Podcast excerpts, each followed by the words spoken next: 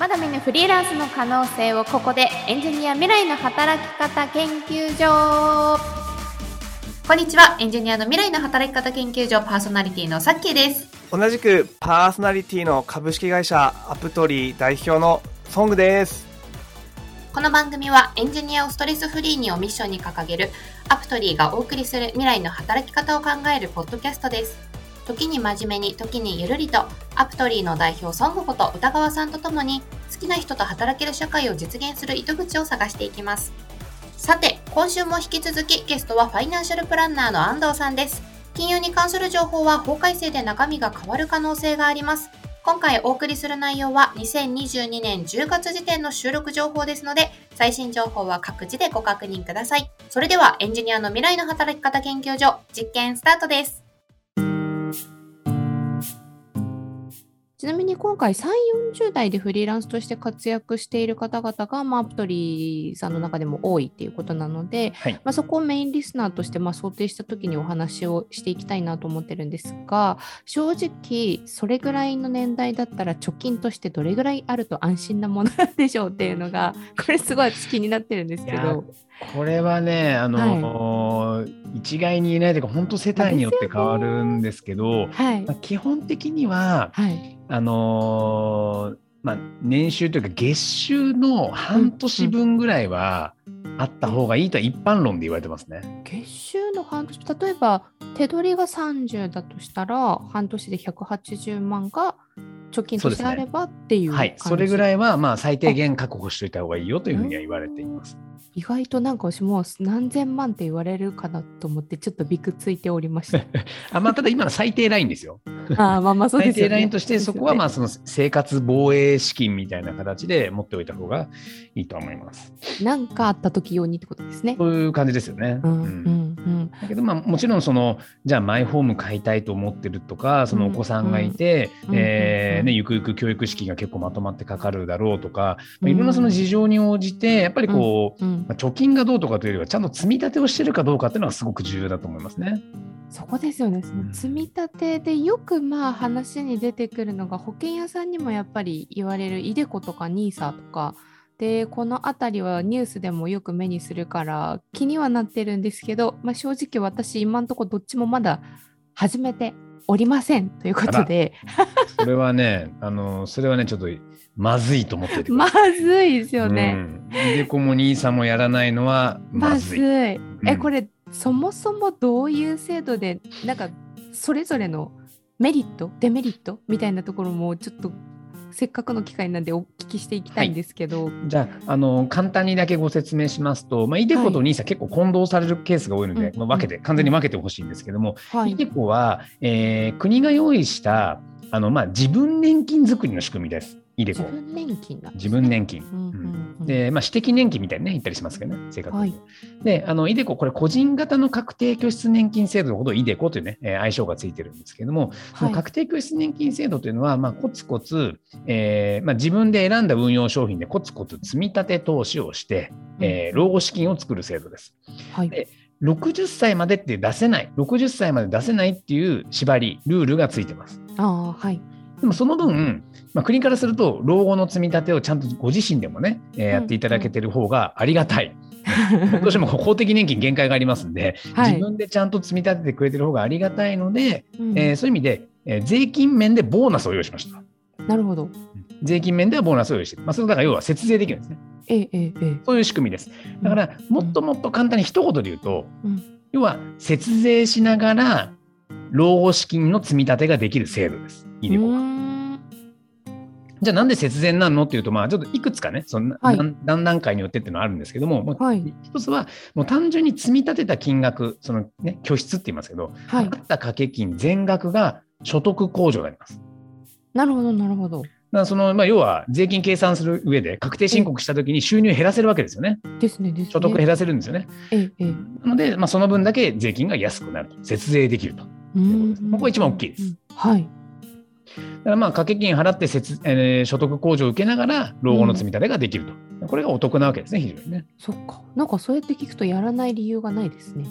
そう。なので、一定所得がある人はやらない理由はないです、はっきり言って。うんうんうんうん、うんこれはなるほどすぐできそう。えこのイデコ NISA がよく混同される理由は何なんですかね？はい。で、イデコも NISA も一応まあ節税といえば節税なんですよ。はいた。だ NISA はあのイデコみたいにその所得控除、掛け金払ったら所得控除になる仕組みじゃないんですね。で、NISA の方もう一回今えー簡単に説明しますと、はい。NISA は少額投資非課税制度のことです。少額投資非課税制度。うんうんうんうん。投資で非課税どういうことだという話に思うかもしれませんけど、はい。投資をすると本来ですね、えー配当金もらったりとかはい。最終的にあの、まあ、解約とかね売却してうん利益が出た時はい。税金取られるんです。はい。なのでた例えば、ええ、例えば100万円なんか株買いましたと。はい。でじゃあ5年後にまあね、えーその株がちゃんと上がってくれてはい。200万円に増えました。はい。そうすると、まあ、200万、えー100万で買ったものを200万で売却するんで、まあ、プラス100万円なわけですね。はい。あ、よかった、100万円も増えた、やった、じゃあこれで何か使おうとかって思うかもしれませんけど、うんそのまま100万円は手元に入りません。うんうんうん。約約ですね、約20%税金取られます。まあまあ大きいな。ね、だから20 200万ね、増えたと思ったら20万は取られちゃうんで、80万しか戻手元に入らないんですよね。はい。で、その本来なら税金取られちゃうところを取られなくて済みますよ、えー一定の期間、一定の金額までは取りませんよっていうのが NISA うです。ん。一定のっていうのがあるんですね。もちろんです。だから、イデコは単純に掛け金払っただけで、その分が所得控除できて節税になる。うんうん。で、NISA は投資して増えた時にかかる税金が減らせる。ってことですねなるほど。なるほど単純に投資をそれこそする前に NISA で一旦何ですかね。そこの感覚を勉強してから次じゃあ投資っていう風なステップアップにも使えることができるんですかね。えっとね、それは違いまして、イデコも NISA も基本的にその運用商品を選ぶことになるから、これも投資です。どっちにしろそっか。そうそれで引っかかったんですよね。結局なんかどれを選んだらいいのか分かんなくて YouTube 大学とかなんかいろいろ見ながら。とりあえずなんかあのおすすめしているものにすればいいのかなと思いつつ、どれを参考にしたらいいのか情報が溢れすぎてわからないってなってなんかもう信用できる誰かに全部お任せしたいって最終的に。めんどくさいってなっちゃってたんですけど、いやー皆さんね、そういうところで最後の、まあ、やっぱねな、何個もあるじゃないですか。そもそもね、口座作るときになんかマイナンバー出せとかいろいろ手続きがめんどくさかったり、でやっと乗り越えて口座作ったけど、じゃあ商品どれ選ぶんだ？ってね、行き詰まったり、はい、で重要事項が何だとかパスワード入れたりとかはもうめんどくさいってなっちゃいますよね。ううそう言っていただけると。わかりますわかります。えもうそれこそファイナンシャルプランナーの方ってどこまで寄り添うものなんですか？そのもう最終的にどこに投資するかってそこを選ぶところまで伴走されるんですか？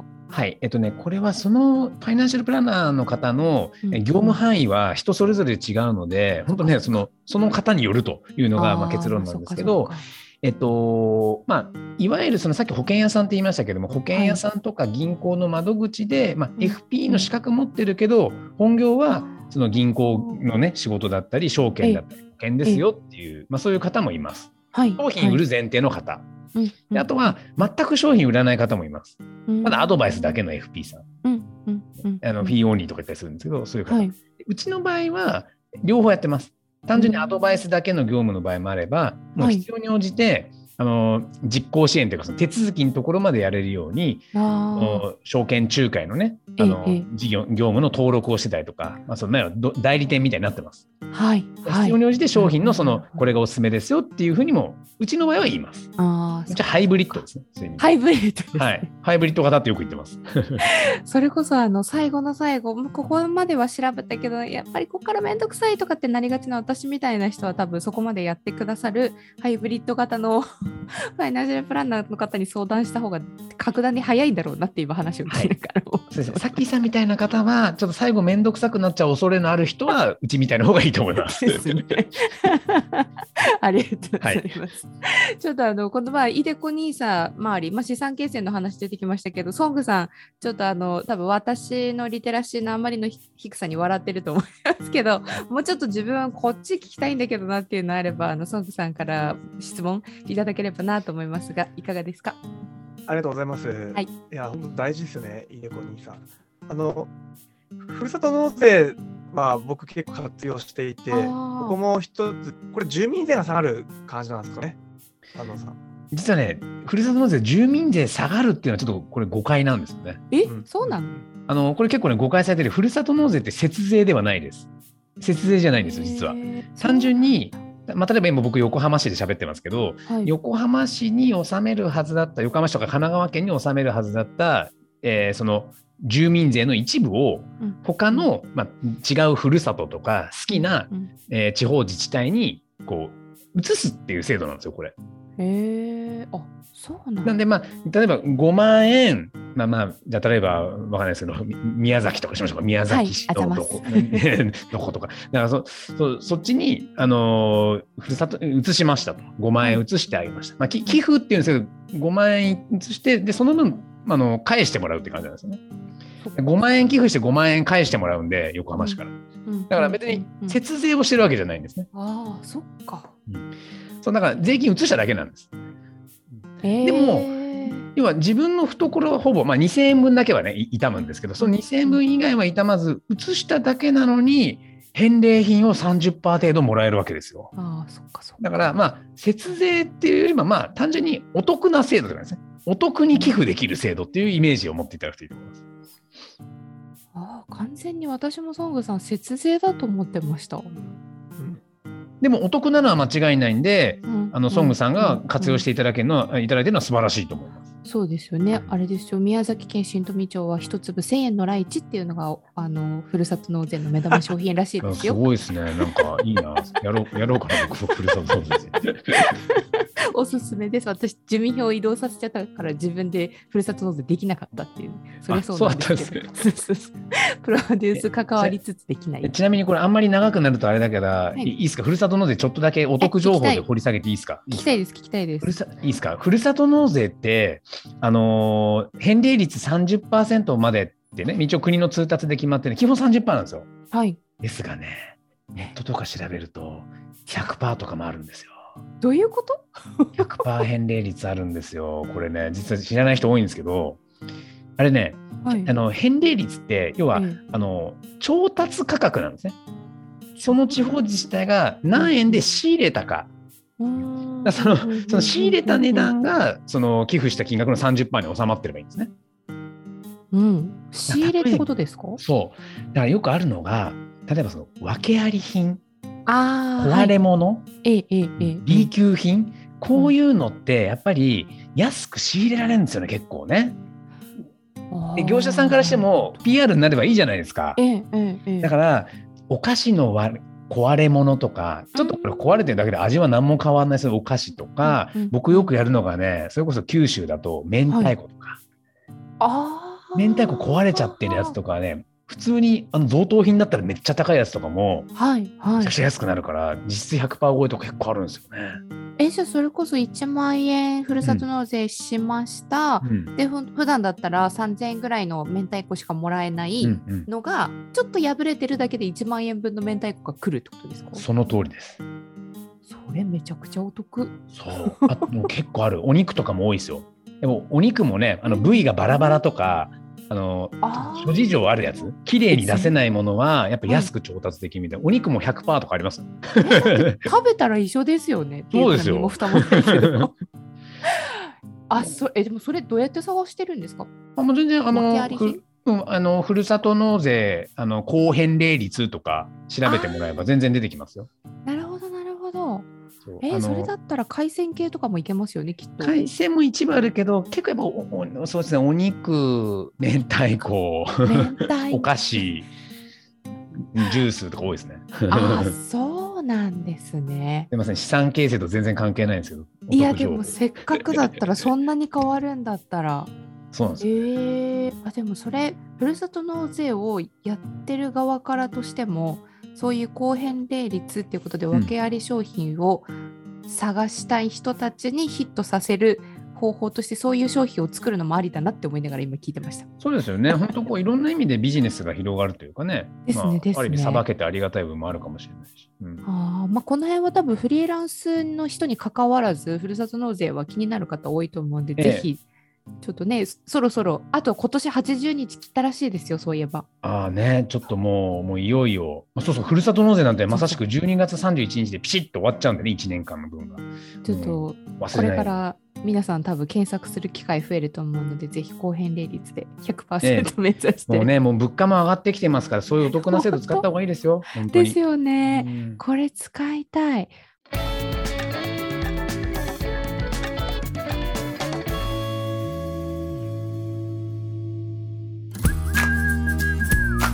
アプトリーでは共感採用という手法で企業とマッチングし、お仕事を引き受けてくれるエンジニアの方々を大募集。リモートで働きたい、好きな人と好きな場所で働きたいというエンジニアの方は、カタカナアプトリーで今すぐ検索。まずはホームページをご覧ください。また、一緒に好きな人と働ける社会を実現してくれる仲間も随時募集中です。こちらもご応募お待ちしております。はい。ということで、今週もお時間となってしまいました。お聞きいただきありがとうございました。えー、今回ゲストにお越しいただきました安藤さん。こちらに直接相談したい、もしくはもっと話を聞きたいという方がいましたら、明日場 FP 明日場ファイナンシャルプランナーで検索。安藤さんが日々更新されているブログからも最新情報をご確認いただけます。さて、エンジニアの未来の働き方研究所は毎週金曜日に配信予定。アプトリーの公式ツイッターでも情報発信していきますので、こちらもぜひフォローをお願いいたします。ツイッターのアカウントは、アットマークアプトリー、UPTORY アプトリーです。ご意見ご感想をお待ちしております。